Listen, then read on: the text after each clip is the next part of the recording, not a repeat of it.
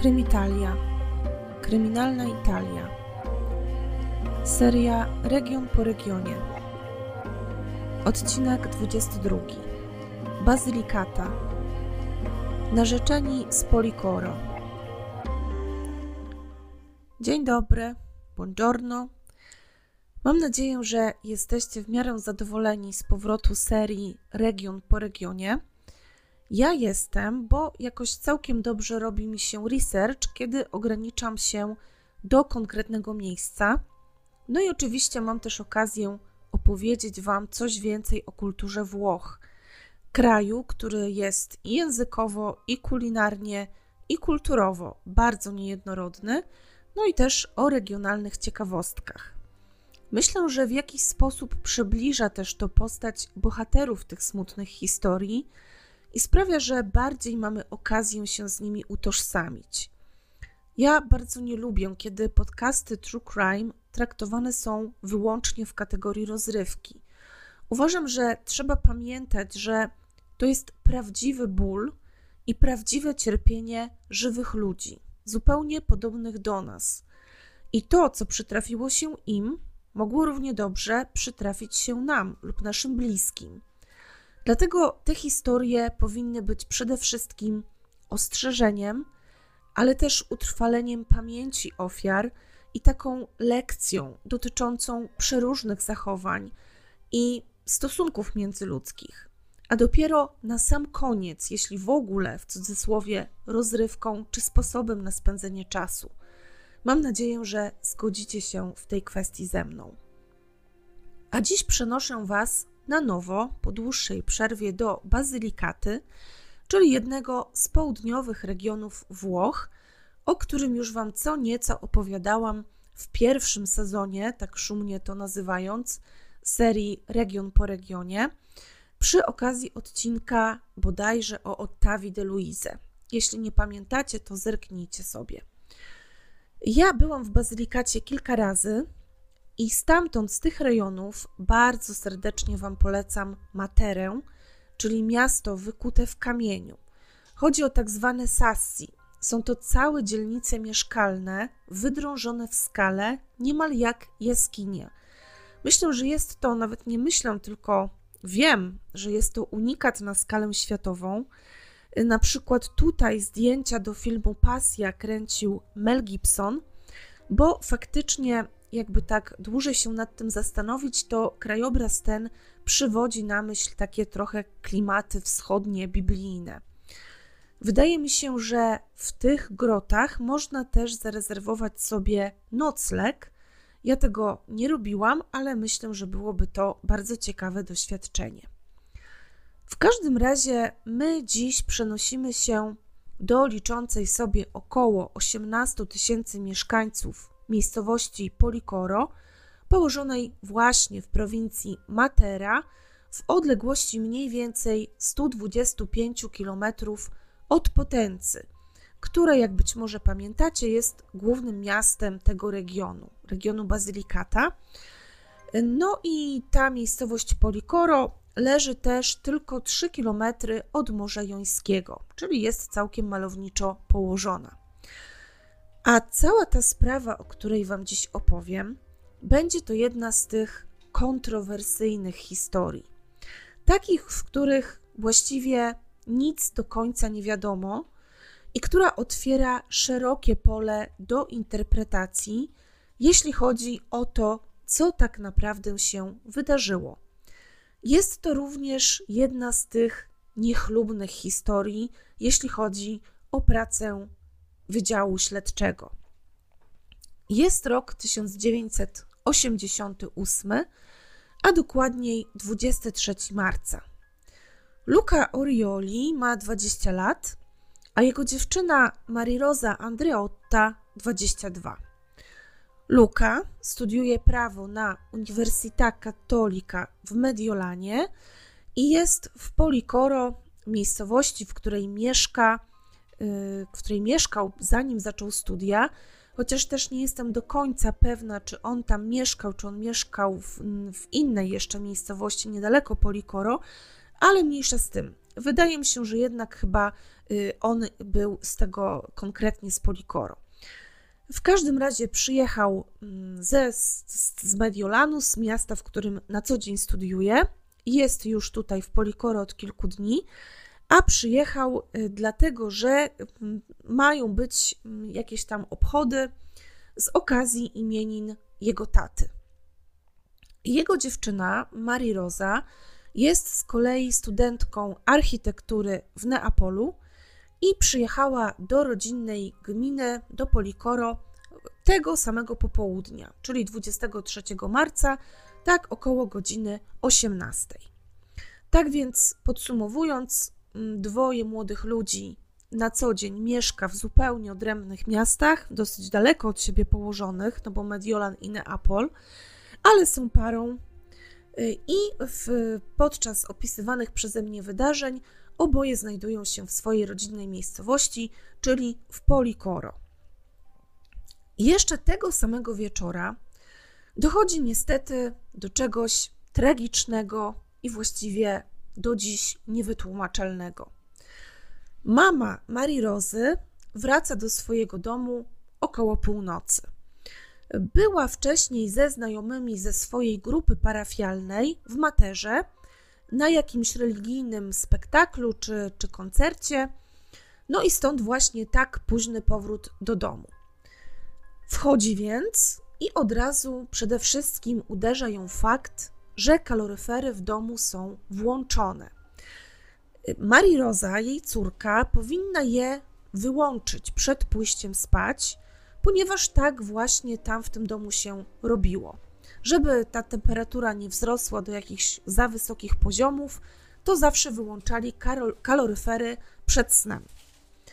Zaraz później, po tym, kiedy ta pierwsza myśl już ją tam uderza, że coś jest tutaj nie tak, zaraz potem dostrzega delikatne światło, które dochodzi z półotwartych drzwi łazienki, położonej w głębi korytarza na pierwszym piętrze domu.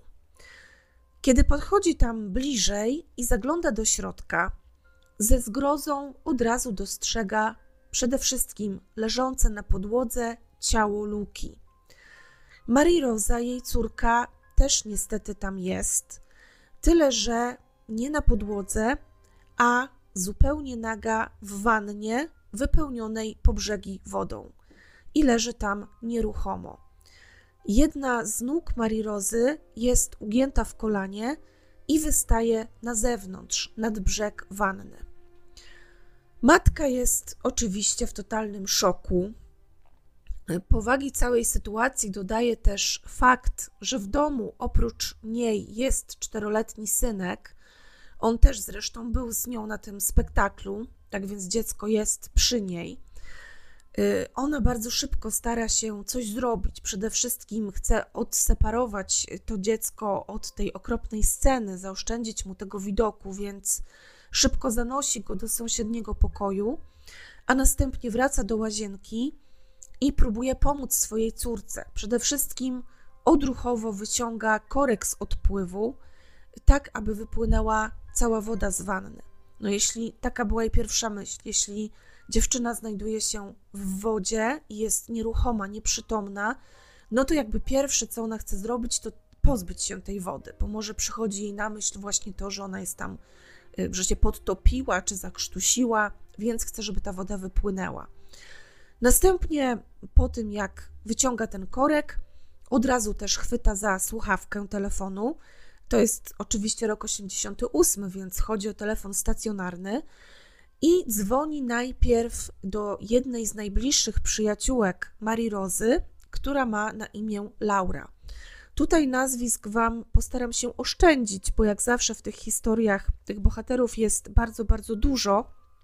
Tak więc będę podawała tylko imiona tam, gdzie uznam, że jest to absolutnie konieczne. Laura, ta, ta dziewczyna właśnie, też była na koncercie w Materze.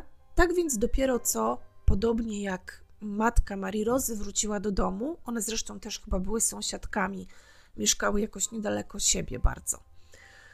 No i mm, przez ten telefon mm, ta mama, mm, mama y, Marii Rozy jest właściwie w stanie wykrztusić tylko jedno zdanie – Przyjdź tu natychmiast, Marii Roza nie żyje. Laura, która otrzymuje ten rozpaczliwy telefon, natychmiast, oczywiście bez chwili namysłu, udaje się do domu przyjaciółki. Niedługo po niej zjawiają się kolejni przyjaciele i członkowie rodziny, zawiadomieni w międzyczasie przez zrozpaczoną matkę. Laura zresztą też dzwoni, między innymi do miejscowego proboszcza, który bardzo dobrze zna obie rodziny. Zresztą był to ten sam, który organizował ten ich wcześniejszy wyjazd na koncert do Matery. I również on, zerwany w, już w środku nocy z łóżka, bo to już tam była godzina na pewno po północy, koło w pół do pierwszej, on zjawia się też od razu na miejscu, niestety tylko po to, żeby odkryć, że te okropne wieści, jakie właśnie usłyszał przez telefon, są jak najbardziej prawdziwe i że zarówno Marii Roza, jak i Luka nie żyją. Jeden z kuzynów dziewczyny, również zaalarmowany wcześniej przez jej matkę, wzywa też w międzyczasie pogotowie i policję. Według mm, kilku innych źródeł mm, karabinierów wezwał proboszcz. Tak więc to, to się tak trochę przeplata. Raz jest, że kuzyn, raz, że proboszcz. Nie jest to zbyt istotne dla sprawy. Tak więc tylko Wam podaję, że są takie rozbieżności. Niestety, kiedy pomoc zjawia się na miejscu, jest jasne, że dla dwojga młodych ludzi nic już się nie da zrobić. Zresztą na miejscu, zanim oficjalnie tam przyjechało pogotowie i policja, był już też lekarz. Był to również jeden z przyjaciół rodziny, i także on stwierdził od razu zgon pary. Nie bez przyczyny podkreślam to, mówię wam, że przez dom i łazienkę od momentu znalezienia ciał zdążył się przewinąć dosłownie tabun ludzi. Na szczęście też, jeśli akurat chodzi o tę sprawę, to wszystkie dokumenty, takie jak przesłuchania świadków, różne protokoły itd., tak są dostępne w internecie. Trzeba tylko oczywiście trochę poszukać. Y, tak więc myślę, że są to, można powiedzieć, informacje z pierwszej ręki. A niestety nie zawsze tak bywa. I często opracowując sprawę, trzeba opierać się właściwie tylko na artykułach prasowych, a wszyscy wiemy, jak to z ich wiarygodnością bywa. Nie ze wszystkimi oczywiście, ale często wręcz zdarza się, że podają zupełnie sprzeczne informacje. W każdym razie w przypadku tej sprawy akurat jest inaczej, z czego też jestem bardzo zadowolona, bo zawsze jednak wolę korzystać ze źródeł, które są można powiedzieć, oficjalne, czyli na przykład z wyroków, y, które są opublikowane, sądowych, czy właśnie jeśli jest już w ogóle cudem jakiś protokół z przesłuchania, no to też już dla mnie jest y, bardzo, bardzo dobre źródło. Tak więc we wszystkich tych dokumentach też podkreśla się, że tych ludzi, którzy tam pojawili się od razu właściwie po telefonach Marii Rozy, mamy Marii Rozy, no tych ludzi było tam bardzo dużo. Pierwsza hipoteza, jaka zostaje sformułowana co do przyczyny śmierci dwojga młodych ludzi, dotyczy zwarcia elektrycznego, a właściwie nie zwarcia, tylko porażenia prądem. Na podłodze łazienki, w której leżą ciała, jest bardzo dużo wody, a elektryczny piecyk, który służył do podgrzewania wody, jest ustawiony na grzanie. Stąd właśnie przypuszczenie, że musiało tam dojść do jakiegoś zwarcia, które niewątpliwie zabiło niczego nie spodziewającą się parę. Ojciec Luki dowiaduje się o śmierci syna od proboszcza około w pół do pierwszej w nocy. No i natychmiast po tym fakcie zjawia się w domu Marii Rozy. Ten proboszcz tam przyszedł do nich i osobiście im to powiedział. Wcześniej, jak syn nie wracał tak długo wieczorem do domu, no to właściwie nie był tym zbytnio zaniepokojony. No, Luka był oczywiście dorosły, młody, ale dorosły, miał dziewczynę. Poza tym ojciec pomyślał, że pewnie będąc od kilku dni w Polikoro, imprezuje z różnymi dawnymi znajomymi z liceum. No i postanawia mu tutaj dać jakąś tam swobodę. Z kolei jego żona, a mama Luki, nie była tego wieczoru aż tak spokojna i właściwie przez cały czas z niepokojem wyczekiwała powrotu syna. Kiedy proboszcz zadzwonił domofonem o tak późnej porze, ona od razu wiedziała, że coś musiało się stać, bo Luka miał klucze do domu, więc gdyby to był on, to z pewnością sam by sobie drzwi otworzył. Ojciec Luki, po wejściu do tej nieszczęsnej łazienki, również od razu zauważa, że na podłodze jest bardzo dużo wody, a piecyk jest włączony. I on właśnie podchodzi i wyjmuje z tego piecyka wtyczkę. Według własnych jego słów ta wtyczka nie jest ani zbytnio gorąca, w jakiś tam niepokojący sposób. Y, na kablu od piecyka też nigdzie nie ma żadnych oznak jakiegoś, nie wiem, przegrzania czy jakichś innych anomalii. Y, tak więc nie widać jakby na pierwszy rzut oka, że doszło tam do jakiegoś właśnie w tym piecyku zwarcia. No nic na to tak widocznie nie wskazuje. Mężczyzna dostrzega też od razu, że z ust jego syna wypływa ślina, a właściwie nie jest to ślina, tylko to jest bardziej taka, y, taka piana. I podobnie jeśli chodzi o Marię Rozę. Na jej ustach również widoczna jest piana. Podczas pierwszych przesłuchań zarówno ojciec Luki, jak i rodzina Marii Rozy zeznają, że wiedzieli o tym, że młodzi się ze sobą spotykają, wiedzieli, że byli parą, ale nie ingerowali zbytnio, właściwie to w żaden sposób w tę relację. I zapytani o to, czy pomiędzy parą były jakieś problemy, czy jakieś kłótnie, nieporozumienia, zeznają zgodnie, że o niczym takim nie wiedzą. Nic takiego jakby tam nie zjawiało się w rozmowach, nie wypływały żadne takie kwestie o jakichś trudnościach związkowych, które para mogłaby mieć. Tak jak wspomniałam, ciało Marii Rozy leży w wannie pełnej wody. Właściwie to leżało na samym początku, póki mama tej wody nie wypuściła. Mnóstwo wody jest też naokoło wszędzie na podłodze. Na podłodze leżą też porozrzucane ubrania dwojga młodych ludzi oraz części ich bielizny. Natomiast również pewne części y, tych ubrań zostają znalezione w pokoju obok. Są to m.in. dżinsy Luki oraz podkoszulek. I co ciekawe, również te części garderoby są mokre, tylko nie leżą one w łazience, a właśnie w pokoju obok.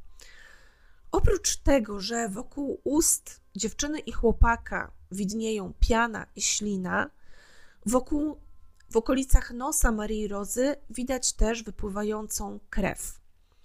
Natomiast na ciałach, między innymi akurat u Marii Rozy, na szyi i udach, widoczne są również czerwone ślady, które określone są w protokole jako czerwonawe plamy. Z kolei na karku dziewczyny w okolicy potylicznej widnieje ślad jakby od uderzenia czy od innego urazu. Również ciało Luki w momencie, kiedy znajduje je mama Marii Rozy, jest kompletnie nagie i również na jego ramieniu i na klatce piersiowej widnieją podobne jak u dziewczyny czerwonawe ślady. Ja szczerze mówiąc nie sądzę, aby takie obrażenia i taka pozycja obu ciał pasowały tak idealnie do porażenia prądem, ale ja oczywiście się na tym nie znam, więc opowiem Wam krok po kroku, co było dalej. Jak już wiecie, przez dom Marii Rozy od kilku czy kilkunastu minut po północy aż do rana zdążył przewinąć się tłum ludzi. Wspomniałam Wam o Laurze, tej przyjaciółce, o proboszczu, który później zawiadomi rodziców Luki, o znajomym lekarzu, o kuzynie, a było tych osób dużo, dużo więcej. Chociażby rodzice Laury, oczywiście policja, pogotowie i jeszcze inne osoby spośród rodziny i znajomych. Kiedy tylko na miejsce przyjeżdżają karabinierzy, i w oczy wszystkim rzuca się ten włączony piecyk, bardzo mocno rozgrzany oraz duża ilość wody na podłodze, konkluzja, jak już napomknęłam, może być tylko jedna, czyli śmierć spowodowana porażeniem prądem. Z tego też powodu nikt nie zawraca sobie głowy zabezpieczaniem jakichkolwiek śladów. Nie wiadomo, ile osób czego konkretnie dotykało, czyje odciski palców mogą widnieć na ciałach, czyje ślady butów na podłodze itd. Tak itd. Karabinierzy zastają też już wannę pustą. Nie można więc, nawet gdyby oczywiście wpadli na taki pomysł, pobrać na przykład z tej wanny próbek wody. No ale na taki pomysł nawet nie wpadają, ponieważ mimo tych obrażeń, tych, tych właściwie nie ran, tylko właśnie obrażeń takich w formie czerwonych y, plam, mimo tego właśnie nikt y, nie wpada na pomysł, żeby, że może tu chodzić o coś więcej i że powinno się jednak przynajmniej dla przyzwoitości jakiekolwiek ślady zabezpieczyć.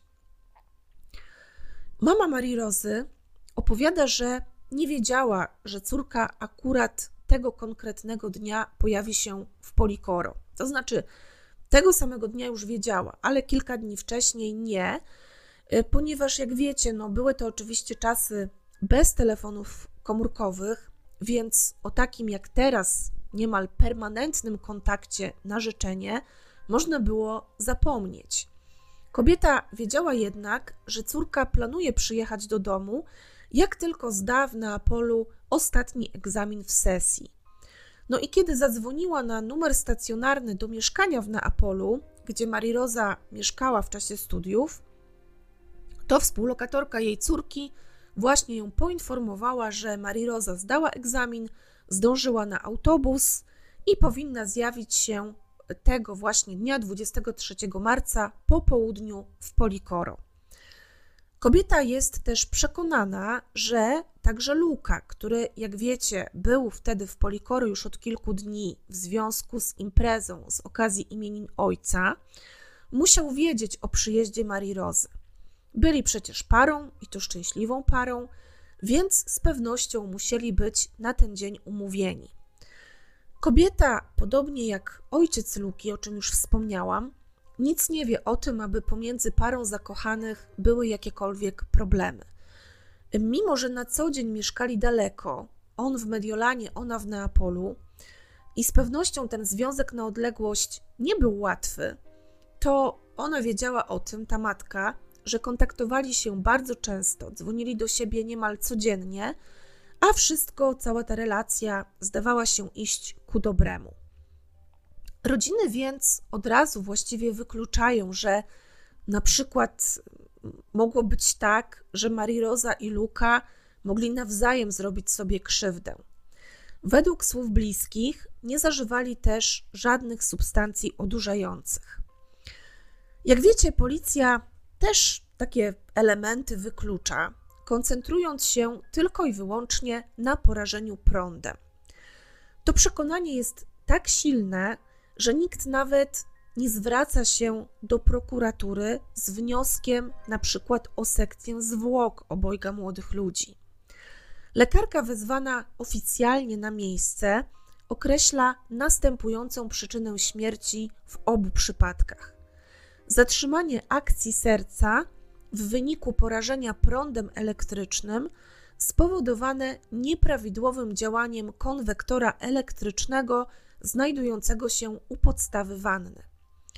Ta lekarka powie dwa lata później, że wszyscy pracujący przy tej sprawie działali jakby w pośpiechu, bardzo szybko. Żadne ślady nie zostały zabezpieczone, nikt nie zgłębił tematu w żaden sposób. Już 24 marca czyli dzień później, prokuratura wydaje zgodę na pochowanie obu ciał. Bez autopsji, bez żadnych innych badań, na przykład toksykologicznych. Wiadomo, rodzice mogą mówić, że młodzi ludzie nie zażywali narkotyków, nic takiego się nie działo, ale wiemy, jak to jest w życiu. Bardzo często bliscy wiedzą bardzo mało o swoich dzieciach, na przykład, czy innych osobach z rodziny. Tak więc Mariroza i Luka spoczywają w grobach dzień po tym, jak ich ciała zostały odnalezione. Dokładnie tak, czyli 23 marca są odnalezieni, nie żyją, natomiast 24 już dochodzi do ich pogrzebu. Już rok później, czyli w 1989, nadchodzi jednak oficjalny raport dotyczący działania piecyka, tego fachowo mówiąc konwektora elektrycznego firmy DeLonghi, który został skonfiskowany z łazienki w domu Marii Rozy. I nie wiem tutaj, jak to jest w ogóle możliwe, że pochowano Lukę i Marii Rozę bez uprzedniego upewnienia się na 100% co do przyczyny śmierci, bez sekcji zwłok. No i właśnie tutaj, kiedy ukazuje się ten raport, no to nagle wielkie zdziwienie, ponieważ okazuje się, że urządzenie działa bez zarzutu i nie ma absolutnie żadnej możliwości, aby doszło w nim do jakiegokolwiek zwarcia elektrycznego na tyle silnego, czy jak to można powiedzieć, nie wiem, znaczącego, aby mogło spowodować śmierć dwóch osób. Co więc się stało? Dlaczego Marii Roza i Luka nie żyją?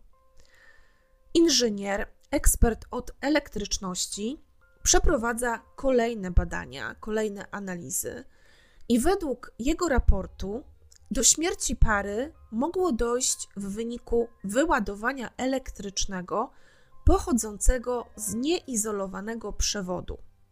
Jednak i ta opinia zostaje zakwestionowana. Ze zdjęć zrobionych na miejscu zdarzenia od razu tamtej nocy nie wynika też, aby z kablem było coś nie w porządku. Zresztą zaraz się przekonacie, że jeśli chodzi o tę sprawę, fotografiom nie będzie można ufać, ale o tym Wam opowiem za chwilę. Mija kilka lat, w czasie których nikomu nie udaje się wyciągnąć ostatecznych wniosków co do tego, co właściwie wydarzyło się tamtego wieczoru. Raport goni raport, badanie goni badanie, i okazuje się, że przypisanie śmierci dwojga młodych ludzi porażeniu prądem, czy to spowodowanemu piecykiem, czy nieizolowanym przewodem, jest właściwie niemożliwe. Nie da się tego w żaden sposób stwierdzić, ani tym bardziej bezsprzecznie udowodnić. Kolejni eksperci zresztą wytykają błędy i nieścisłości w raporcie inżyniera, tego właśnie, który napisał o tym nieizolowanym przewodzie. On też zresztą później tam chyba zostanie nawet pozwany właśnie z powodu błędów w tym raporcie. No i cóż, mamy rok 1996 i wtedy po raz pierwszy dochodzi do ekshumacji ciał Luki i Marii Rozy. Skoro teoria o porażeniu prądem upada, no to wypadałoby jednak odkryć prawdziwą przyczynę śmierci. I tutaj pewnie Was zaszokuję, ponieważ sama byłam bardzo zaskoczona, ale badanie nie zostaje przeprowadzone w odpowiedni sposób, znaczy to badanie po ekshumacji, ponieważ z jakiegoś powodu pękają płyty rentgenowskie, które są częścią potrzebnego do badań urządzenia.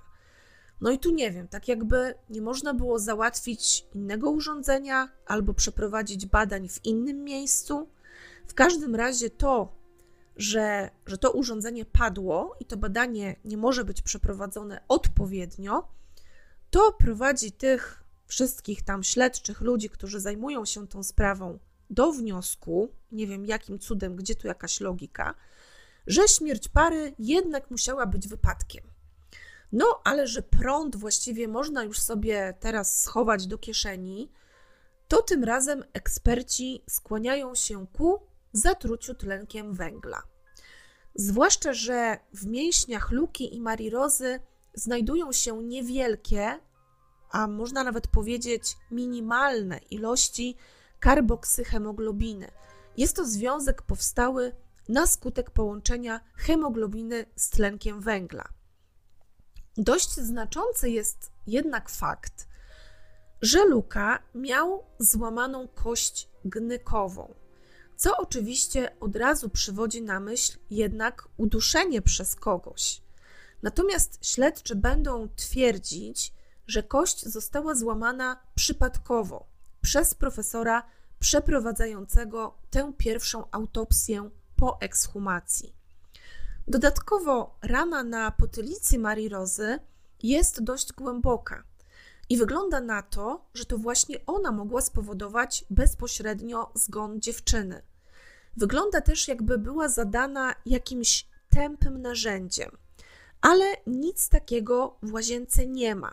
To znaczy, nie ma czegoś, co byłoby y, właśnie, co mogłoby zostać użyte i byłoby zgodne z tym, jakby tam wzorem tej rany na karku dziewczyny. Nie ma czegoś takiego w łazience. Po prostu śledczy niczego takiego nie znajdują, żeby jakoś tam tę teorię podtrzymać. Co jeszcze bardziej zadziwiające, w łazience nie ma właściwie żadnej krwi. Czy więc na przykład krew, która na pewno musiała wypłynąć po uderzeniu w kark, została w jakiś sposób zmyta czy posprzątana? Te ślady, o których wspomniałam wcześniej, na obu ciałach wyglądają tak, jakby oni oboje byli przez kogoś popychani. Jakby na przykład ktoś też mocno ich naciskał w te miejsca, albo ciągnął na przykład po podłodze, bo są tam też takie ślady jakby odtarcia. Matka Marii Rozy deklarowała też kilka razy, że kiedy zobaczyła ciało Luki, w oczy rzuciły jej się od razu jego nienaturalnie spuchnięte genitalia. Laura z kolei, ta przyjaciółka, która jako pierwsza pojawiła się na miejscu, twierdziła, że nic nie widziała, ponieważ kiedy przyszła już tam na miejsce, akurat te części ciała Luki były zakryte. Jaka jest prawda, nie sposób stwierdzić, ponieważ jak wiecie, autopsji zaraz po odnalezieniu ciał nie wykonano, ani też nie pobrano żadnego materiału dowodowego. Jak też wspomniałam, zdjęcia zrobione na miejscu przez fotografa policyjnego również nie są miarodajne i właściwie też nie można się na nich w żaden sposób oprzeć. I teraz Wam powiem dlaczego. W 2007 roku, podczas emisji odcinka programu Kila Visto dotyczącego tej właśnie sprawy, dochodzi do ciekawego zwrotu akcji. A mianowicie twórcy programu docierają do tego właśnie fotografa, który tamtej nocy robił zdjęcia na miejscu znalezienia ciał. I tu pojawia się kilka nieścisłości. Po pierwsze, jeśli chodzi o ramy czasowe. Fotograf ów twierdzi, że został wezwany przez karabinierów około 23.30. I kiedy przyjechał na miejsce, matki Marii Rozy jeszcze w domu nie było. Twierdzi on więc de facto, że karabinierzy wiedzieli o ciałach, zanim ten fakt został zgłoszony oficjalnie około tamtej pierwszej chyba w nocy przez proboszcza czy przez tego kuzyna, nieważne. Oprócz tego fotograf twierdzi, że ciało Luki na zdjęciach zrobionych przez niego wyglądało zupełnie inaczej i miało zupełnie inną pozycję niż na zdjęciach dołączonych do oficjalnych dokumentów. Kiedy on fotografował ciało chłopaka, twierdzi, że znajdowało się ono w pozycji jakby lekko ukośnej do wanny, z rękami skrzyżowanymi na piersiach, a pod ciałem leżały dwa ręczniki. I to było jakby widok, który on zastał zaraz po wejściu tam do tej łazienki. Natomiast na oficjalnych zdjęciach dołączonych do dokumentów Luka leży na plecach, na wznak, a jego dłonie zaciśnięte są w pięści i wzniesione ku górze. Według tego właśnie fotografa zdjęć miało być też dużo więcej. I nie były to zdjęcia zrobione przez niego, więc nie wiadomo, kto je zrobił, zwłaszcza, że miały one pochodzić z kilku różnych aparatów fotograficznych. Co ciekawe i zastanawiające, fotograf ten bardzo szybko wycofuje te swoje deklaracje. Zaczyna jakoś tam enigmatycznie tłumaczyć, że musiały mu się pomylić godziny, no bo on mówi, że był tam o 23.30, podczas gdy mama Marii Rozy zjawiła się w domu po północy. Co więcej, ten fotograf w 2010 roku nagle znika. Wywołuje to ogólny szum w mediach, apele, oczywiście apele rodziny o jego powrót, jak to w przypadku większości zaginięć. No i tu na szczęście wszystko kończy się dobrze, bo on nagle odnajduje się po trzech dniach. Ale czy to możliwe, że dziwny wypadek dwojga młodych ludzi był tak naprawdę podwójnym morderstwem?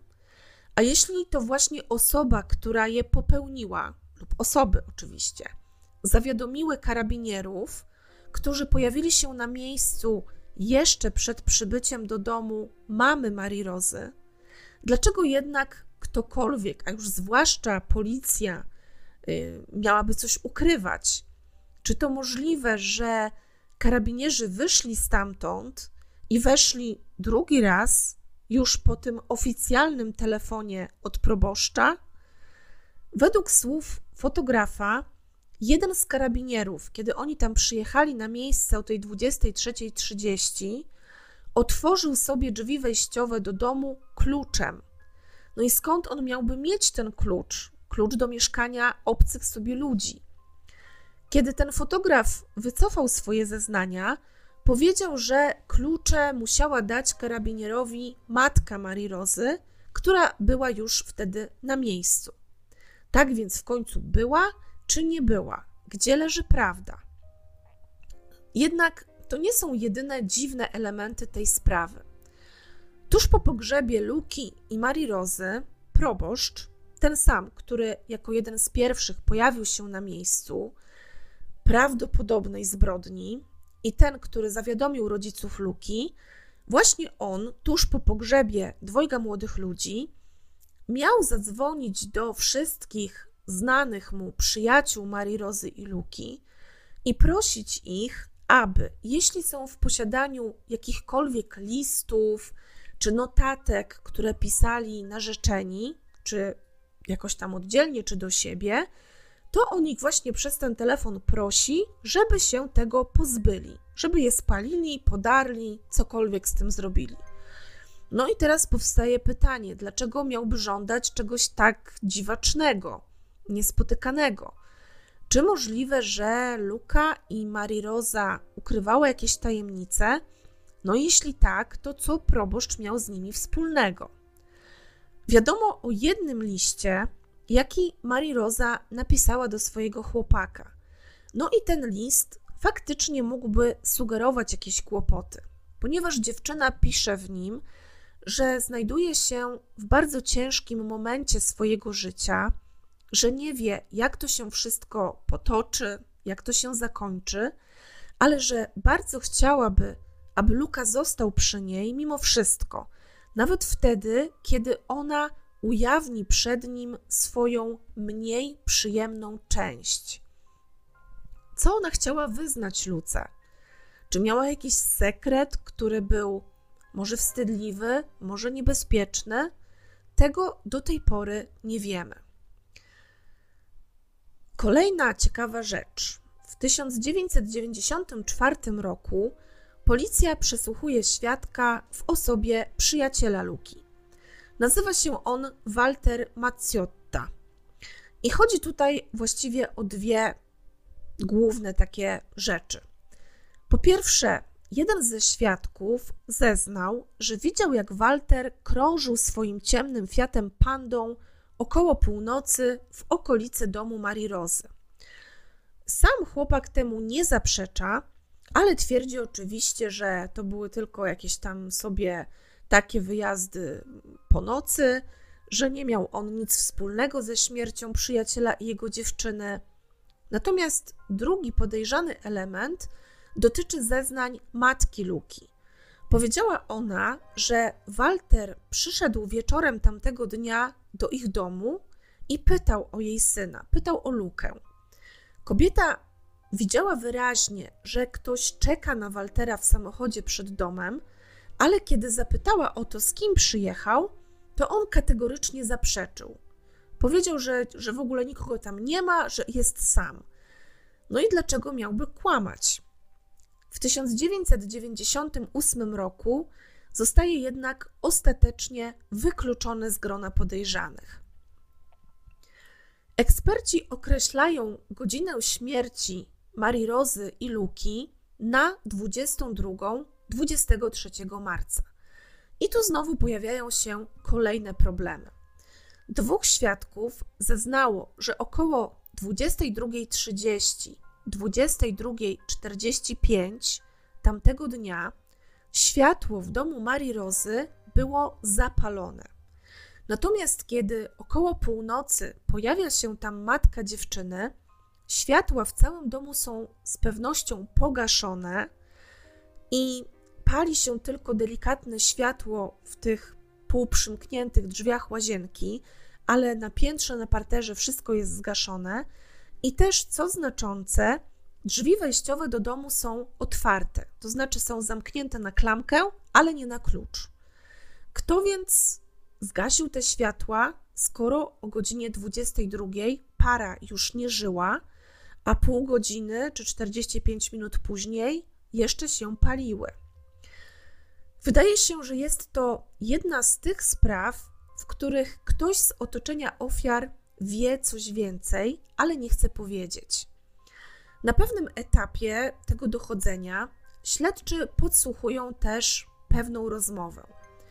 Jest to dialog pomiędzy mieszkanką Polikoro a jej siostrzeńcem lub bratankiem. Mówią w ten sposób, ponieważ po włosku jest to jedno słowo, nipote. Może to być siostrzeniec, bratanek, co więcej, może to być też wnuk. Ale w tym przypadku chodzi o siostrzeńca lub bratanka, ponieważ ta właśnie pani nazywana jest ciocią jego, więc, więc pewnie takie, takie było pokrewieństwo.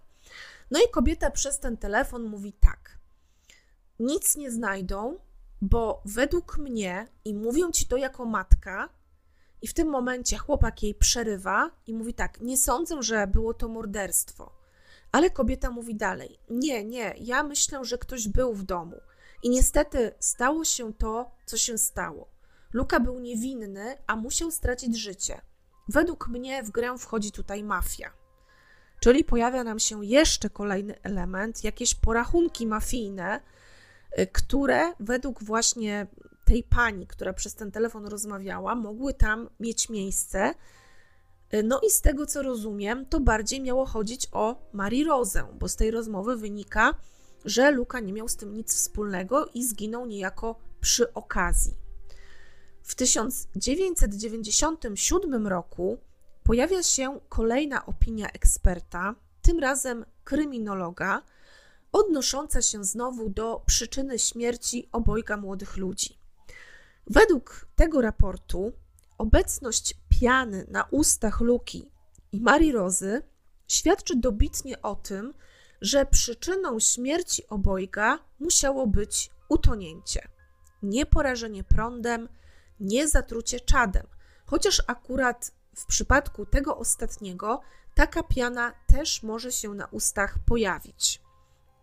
I według tego eksperta Luka i Marii Roza najpierw musieli zostać bardzo brutalnie przez kogoś potraktowani, o tym mają świadczyć właśnie te ślady na ich ciałach, a następnie oboje utopieni poprzez zanurzenie w wannie wypełnionej wodą.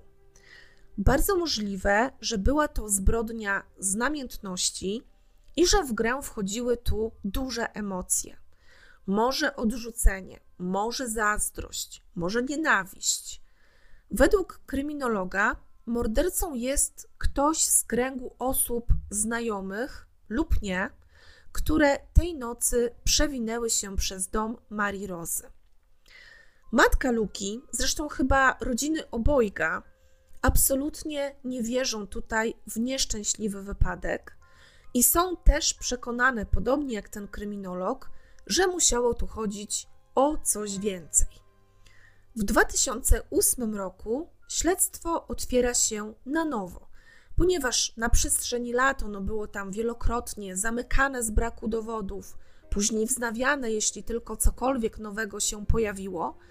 No i tak w tym 2008 pojawia się uzasadnione podejrzenie o jakieś tam machlojki, do których mogło dochodzić w kręgach władzy na terenie bazylikaty ileś tam lat wcześniej.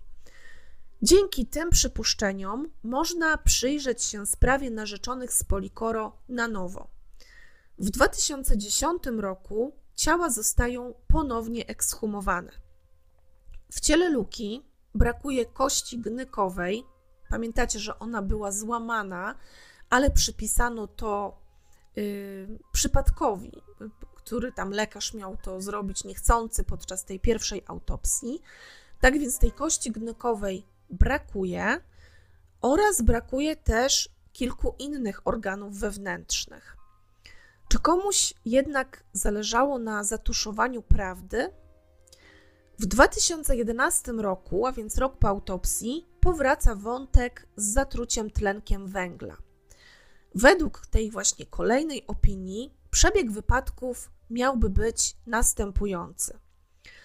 Luka wdycha tlenek węgla wydobywający się z piecyka ogrzewającego wodę i zaczyna się źle czuć.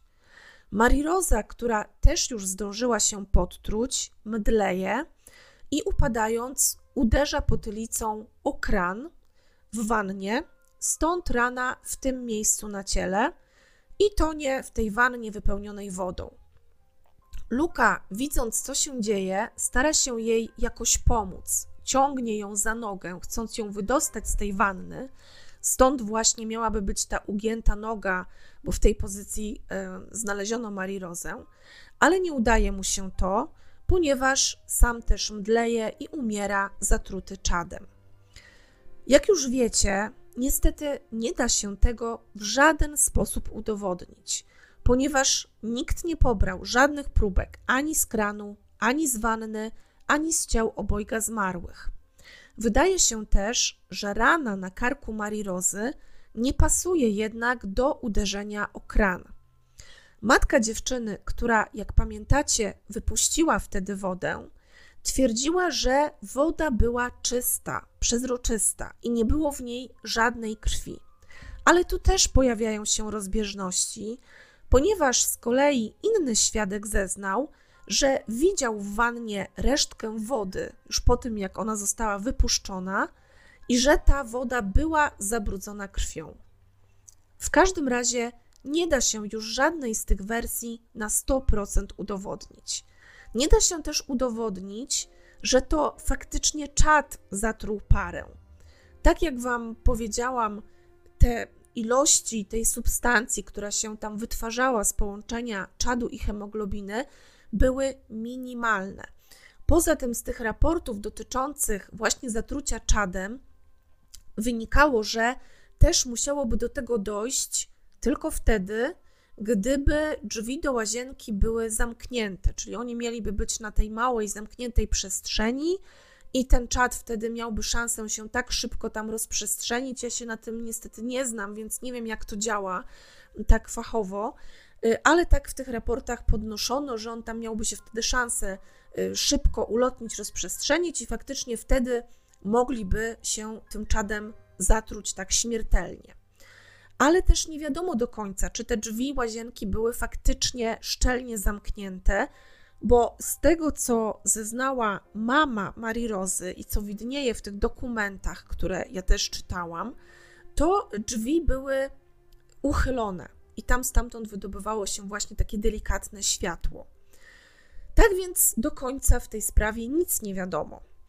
Na koniec warto, myślę, zrobić takie małe podsumowanie, aby nie zagubić się w zawiłościach całej tej historii.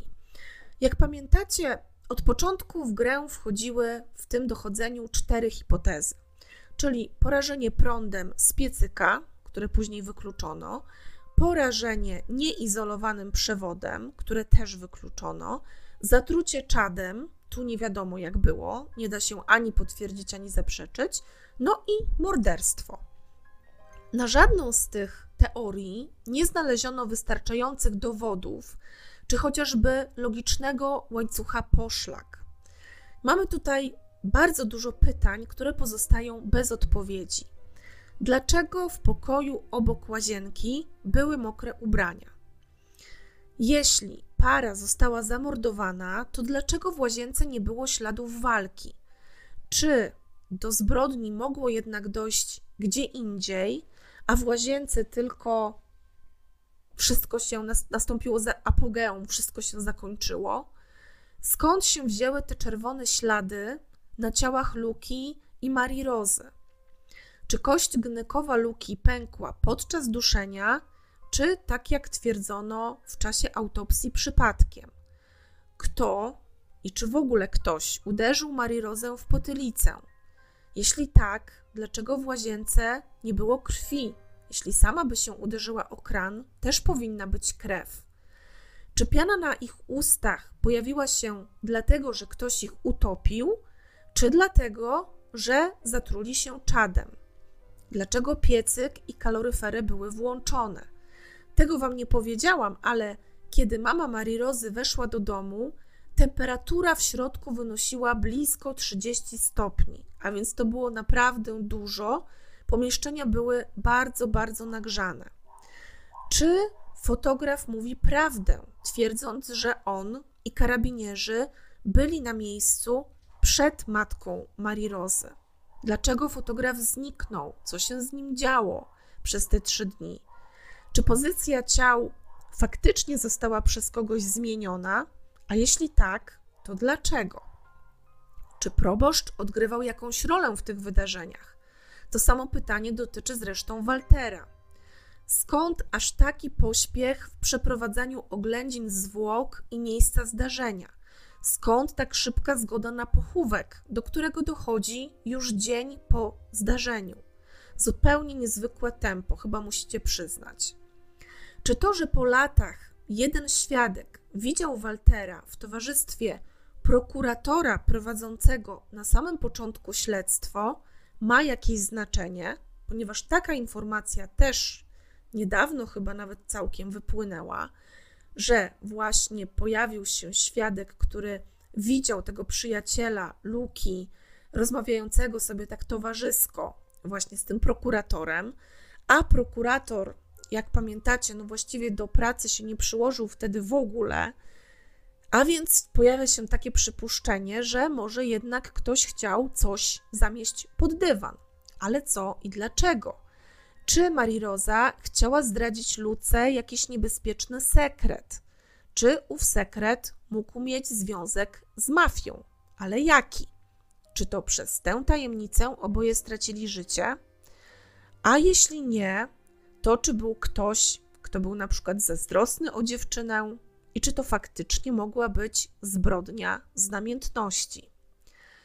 Przyznajcie sami, że to bardzo zagadkowa, bardzo zawiła sprawa i przez braki w materiale dowodowym właściwie ciężko jest skłonić się ku jednej, jedynej teorii.